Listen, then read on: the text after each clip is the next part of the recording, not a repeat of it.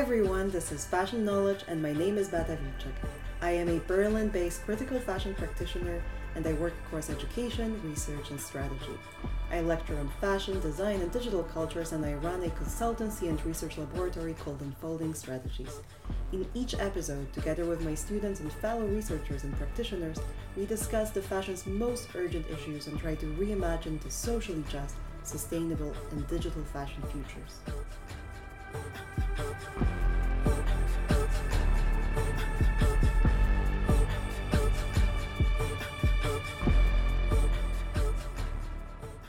Hi, welcome to Fashion Knowledge. Today I have a pleasure to talk to Harriet Davey, a Berlin based and Yorkshire born 3D artist.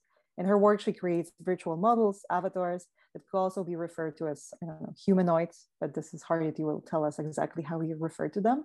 These digital creatures oftentimes have metallic skin and elf like ears, and they have been described as shiny, yummy, and alien like. Today, we will dive deeper into these digital bodies she creates. Uh, I was introduced to Harriet and her work a year ago when I was doing a project on digital sustainability and fashion.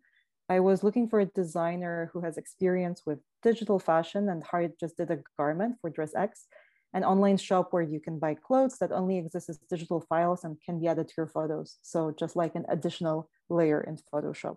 She has also reimagined a garment for Maison Margiela and is currently an artist in residence at Factory Berlin. What I really appreciate about Harriet, apart from her unique visual language, is her ongoing engagement with the community.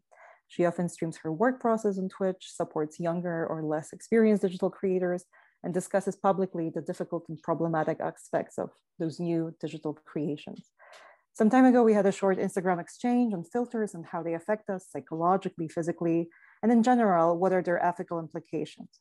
Today, digital fashion is communicated as an alternative to excessive consumption and referred to as sustainable. It is also presented as a domain where plurality and diversity can be celebrated. On the other hand, some digitally enhanced bodies perpetuate body dysmorphia and gave rise to many more plastic surgeries. I would like us to continue this conversation and reflect on today's 3D artist agency, ethics, and how in general 3D art and digital fashion are contributing to one, on one hand, sustainable and diverse fashion futures, and on the other, how neg- negatively uh, they affect our body image and reinforce certain beauty standards. So yeah, Harriet, maybe we can start with talking like actually how does one create a digital body, a virtual model? Like how did it start for you? Yeah. Uh, hi. Also, thank you for that intro. That is the best intro I've ever yes. heard about myself. you should send um, it. We will send it to to your parents later. They'll be pleased to hear it. Yeah. I mean, when you so there's a lot of artists who use a similar technique and softwares to me when they're making physical well virtual uh, bodies, and that is to use a program called Daz. There's a lot of similar programs. There's also mm. Character Creator by Reallusion. Adobe had one a while back, but it got discontinued. There's Unreal Engine's MetaHuman coming soon. So basically, you start off with a starting base figure, and then there are certain parameters that you can control depending on the software there's certain things you can add to them take away change morph shape etc and then you can also take that model into another program and additionally sculpt on it yourself. You can retexture things. You can there's a whole crazy workflow and a lot of people are exploring it. And something that's always interesting to me is that these base like these base characters that you start off with depending on the software it's it's so take Daz, for instance, you have a female or a male character mm-hmm. that you choose, and then some aspects are only applicable to one or the other. They are like tall, skinny, white, bald, interestingly, as default as well. Uh, and like also these conversations about these parameters is something that I've been quite involved with. Uh, talking about why this is the standard and the default and why it shouldn't be or why there should be more kind of accessible and freely available changes for these base characters. And how did you get there? How did it happen for you? So what was the tra- trajectory like you know historically looking at your life? What what made you do this? Yeah i mean i started learning 3d three years ago, I think now. Before that, I was I was studying graphic design at the time. Um, before I did graphic design, I did art and I did a lot of painting. I was always really interested in characters and humans and fantasy worlds, like reimagining myself in different worlds. Like as a kid, I was always drawing. I was really obsessed, especially with dragons, and was drawing like humans as dragons and all of this stuff. And I think now you look at my work, it's probably quite obvious uh, the sort of stuff I was looking at as a kid. Um, yeah, so I was generally just starting to learn 3D modeling and rendering. I realized I also didn't really like like hard surface modeling. So basically, with 3D, there's two types of way that you can model something. There's hard surface, and then there's like clay sculpting. And hard surface is really technical. It's kind of based off making real world machinery and all this stuff. And then there's a clay sculpting, which is much more like having this physical clay in your hands. And so this is the kind of route I went down, sort of learning this. And then I found out that there are these programs that you don't need to sculpt all the way from scratch because someone else has made a body from scratch. And so I started playing around with those uh, and just really fell in love with it and and found a workflow that suited me really well and other people liked what I was doing, and it just became this feedback loop of me enjoying it, other people enjoying it, and yeah, here we are. Here we okay. are. and so, what do you what do you say? What words do you use? Do you say that you create humanoids? You make I don't know virtual models, digital bodies. Who who are the who are those creatures that you kind of you know create? Yeah, I what, think the most common way I use to describe them is like post-human fluid creatures because mm-hmm. they're not necessarily like fully human. I always try and have this fluidity to them, whether it's through gender or through some other kind of like cross fluid play. I I want to kind of break away from these really binary figures that are the defaults. And how then you understand post-human? I'm just asking because this is like, you know, a very it's a rather specific terms in certain branches of philosophy we also kind of use it like but like how do you understand it when you call it like this i mean to me it's it's like this um realization of the human figure outside of the real world. Not that the online or the virtual isn't the real world um it's this mm-hmm. like yeah this virtualization and it's never going to be a true human. It's it's always like building off of what was before. So it's like this kind of expanding towards this as we said before this digital body. Yeah exactly. Okay okay that's that's interesting. I really love um, rosi braidotti but she's like the super philosopher like super philosopher super intense and she talks about post-human condition and for her that means actually that you know there are many people who are excluded there are many representation of the people. Definitely she celebrates diversity and plurality, but she kind of situates it before, like between digital transformation, climate crisis or extinction, in other words, and cognitive capitalism. So she has this kind of uh, take on it, and uh, yeah, and kind of try to situate a human or what is a human even becoming today, looking at those three forces.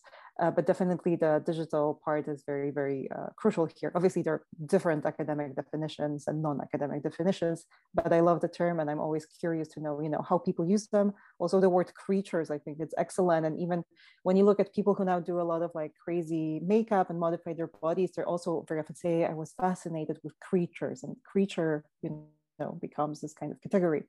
But uh, so I wanted to, to, to ask you if you're talking about those fluid bodies, you also created those fluid bodies can have many roles, right? They can be virtual models, they can be many other things. So how can they function in, in the digital realm?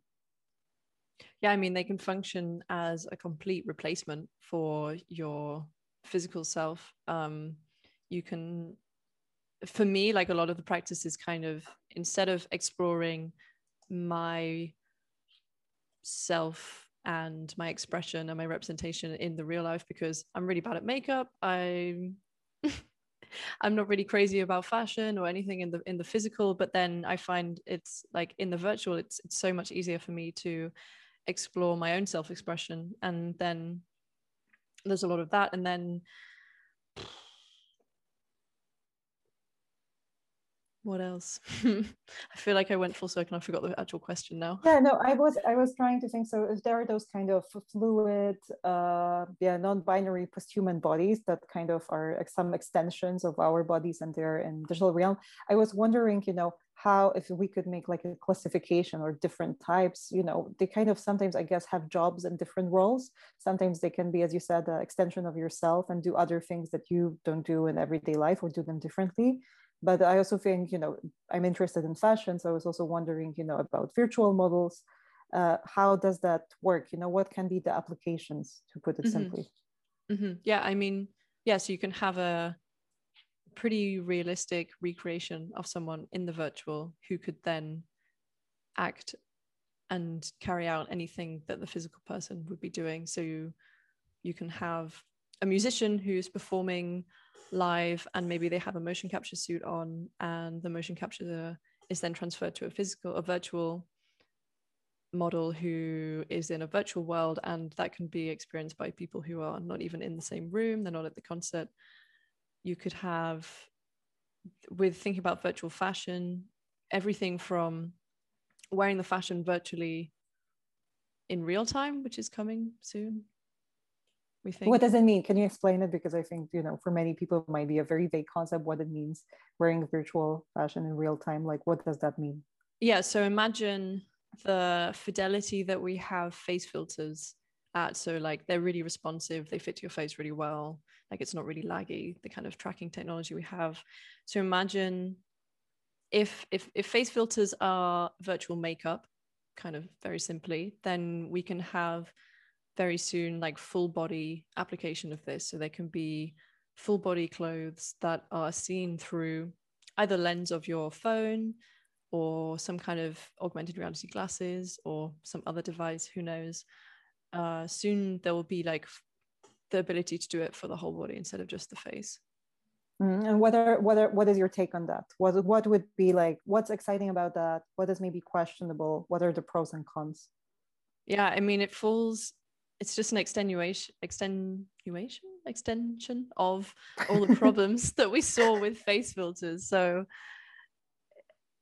there were a lot of designers making face filters for Instagram, and everyone was having a lot of fun and making really fun filters uh, and then there started to be this creep of the beauty filter because people were doing really crazy stuff at the beginning um, like morphing the faces like there was this one that it said what animal are you and then it randomized and then you had like this crazy long drawn out snout and lots of different so there's there's this really fun application of it and then there were the beauty filters that came along and they minimally changed your features. They narrowed your nose, they tightened your chin, your cheekbones, raised your eyebrows.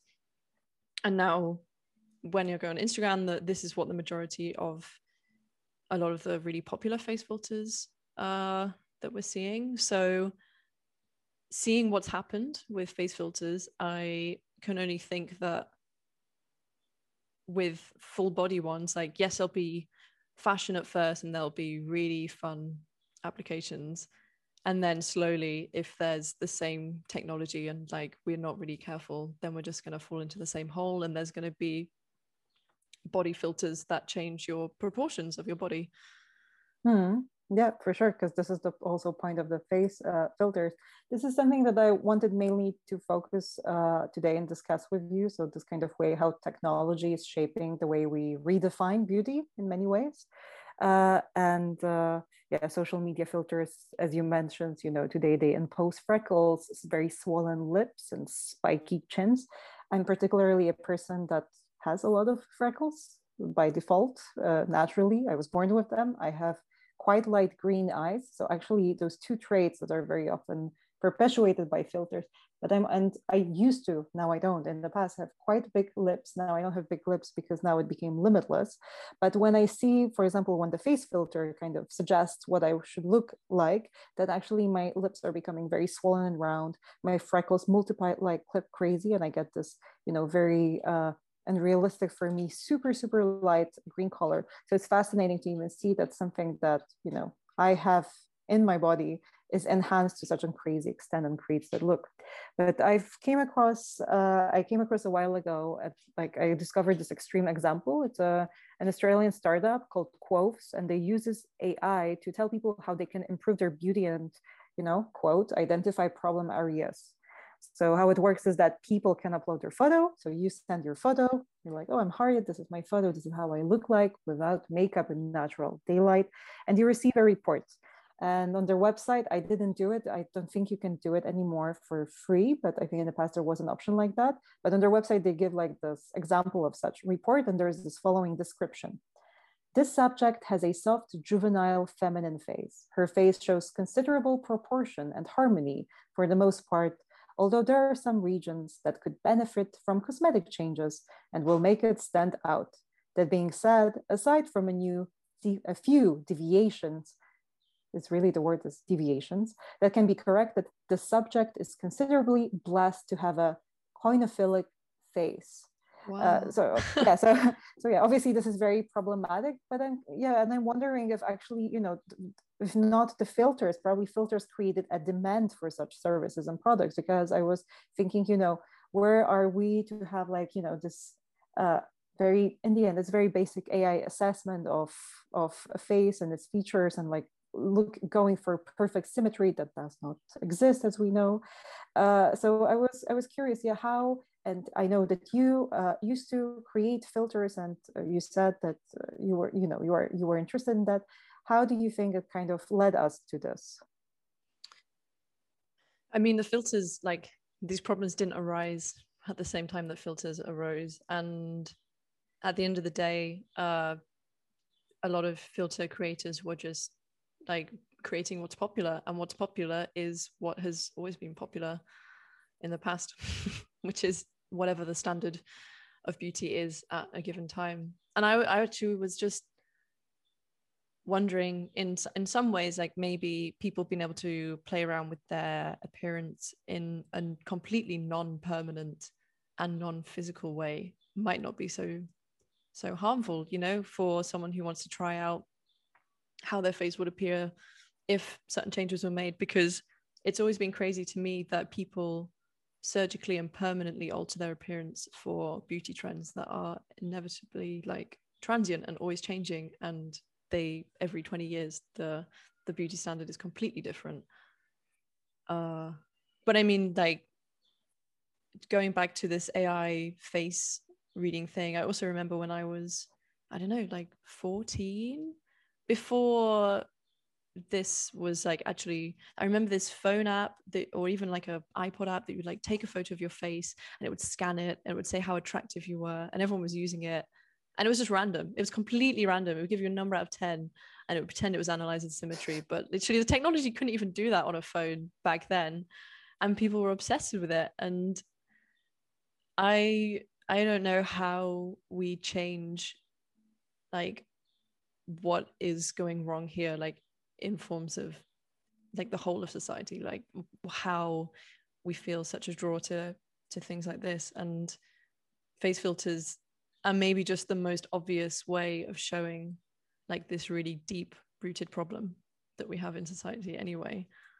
Mm, with like self-image and beauty and actually willingness to be assessed and to kind of reconfirm that we we are worthy of a term beautiful. Maybe that's yeah. the that's the case. Well i also when you mentioned the you know the kind of full body filters i'm also intrigued if it's now going to be like what's the perfect you know wrist what's the perfect hand this kind of aim for enhancement and perfection that it's gonna that it's gonna perpetuate. But you know another thing is this as i mentioned beginning this kind of on one hand so we have those negative aspects of either filters because also digital digital uh, body representations also contribute that because they kind of you know propose certain different standards. I know many people who have uh, their avatars their digital representations. They don't they, they don't necessarily look like them even though these are like the hyper realistic ones. So i'm always intrigued you know what is the line if I were to have my, you know, uh, like a like a digital version of myself, what should I be blonde? Should I be skinnier? Should I be more fat? Should I be a different person? I know that you're working now on kind of, yeah, uh, doing that for some people. So maybe, yeah, you could tell us a little bit about it. What is it like to capture a person, and like, you know, what are the parameters? Where do you how do you how do you navigate that mm, yeah i mean i get given reference photos of real people to be used for their virtual characters and i'm like how many of like perceived flaws do i include? Like they have a scar on their face they have spots freckles like how much of that do i include? And i always try and and stay as as truthful as i can and like as limited in like the skills i have as well. Like right now with uh this musician that i'm working with who is this inuit throat singer from canada she doesn't like to be photographed in real life so she wants this virtual version of herself to be a complete replacement and they are like completely wanting a really accurate portrayal. She has quite deep, uh, like cheek creases, which is quite unusual actually. And a lot of people would try and gloss over that, but they came back with more feedback and they were like, yeah, we really want to accentuate them and like don't make her look any younger than she looks because there's no point. And I really love that. And I've I've had some other stuff, like I've had some other clients where I was showing them the figure and the figure had no clothes on and they were like, oh, we can't show this to the the person that's of like without covering up uh, this virtual body, which was also kind of really funny because I'm so used to just seeing this like T pose, really neutral human uh, mm. all the time that I just didn't even think that them like seeing it nude, shirtless was was even a like a, a problem. But yeah, yeah. um, and yeah, like digital seeing, digital nudity. Yeah, I mean, my I'm always kind of careful about the Instagram algorithm when I'm posting my stuff because sometimes it's a bit on the edge, and when it looks hyper real, I think Instagram, even though it says art, is fine for well, like the female you know, nudity but even the the the venus uh the venus the one of the you know oldest the oldest statue so this kind of very very voluptuous venus statue uh that was also considered uh i don't know porn or inappropriate for instagram at some point. So yeah i think everything can fit this category of that if this particular example does. But but yeah but like talking about this kind of yeah nudity and what what are what do you think like how do you think that you affect people with your work? Do you ever think about that? Like what's kind of your agency? Like what's what you're kind of putting out in the world? If filters affect people in a certain way do you think that uh, about your work?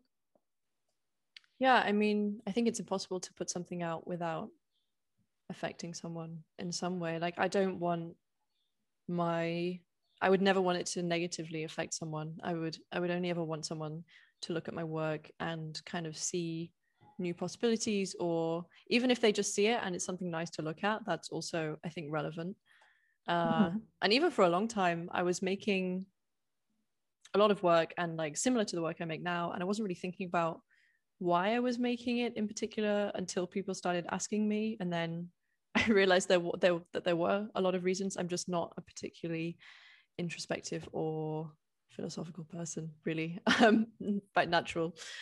Uh, yeah, so I think that I also want to to try and inspire younger people. Like that's a massive part of my practice is to really inspire anyone who might not be even sure that they that they want to follow an art practice like this, but if someone saw it and then was inspired to to make 3D or to even paint or anything like that, that would also be really really rewarding.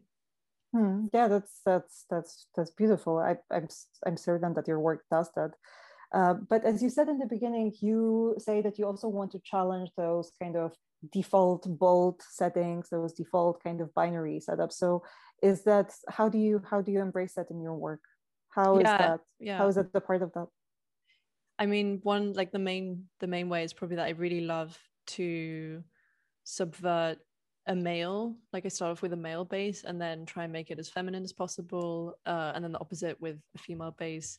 I really love these like really strong quite toned but like really still quite feminine figures. And like the way that a lot of the curves like catch the light in in the 3d like lighting is the best thing when you're working in in in 3d softwares. Um but i'm always trying to like mix and kind of hack bits of the softwares to try and to try and like apply these bit these assets and and and parts and body parts that shouldn't that shouldn't fit together.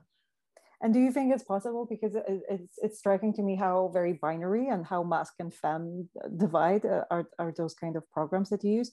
Do you think in future there will be kind of like a you know a non-binary uh as you using your words post-human fluid kind of way of designing that it won't be by default male or female or both? i hope so yeah. I think maybe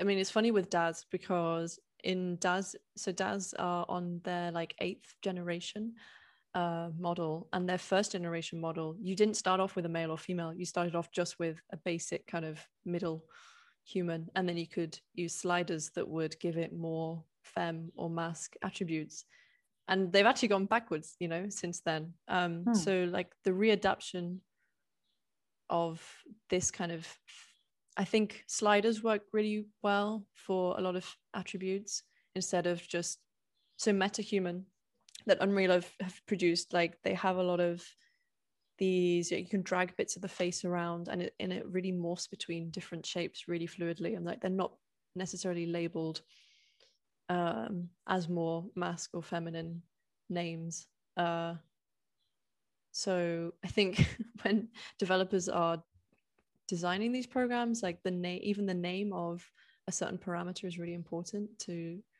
either make people think or not have to think about these things.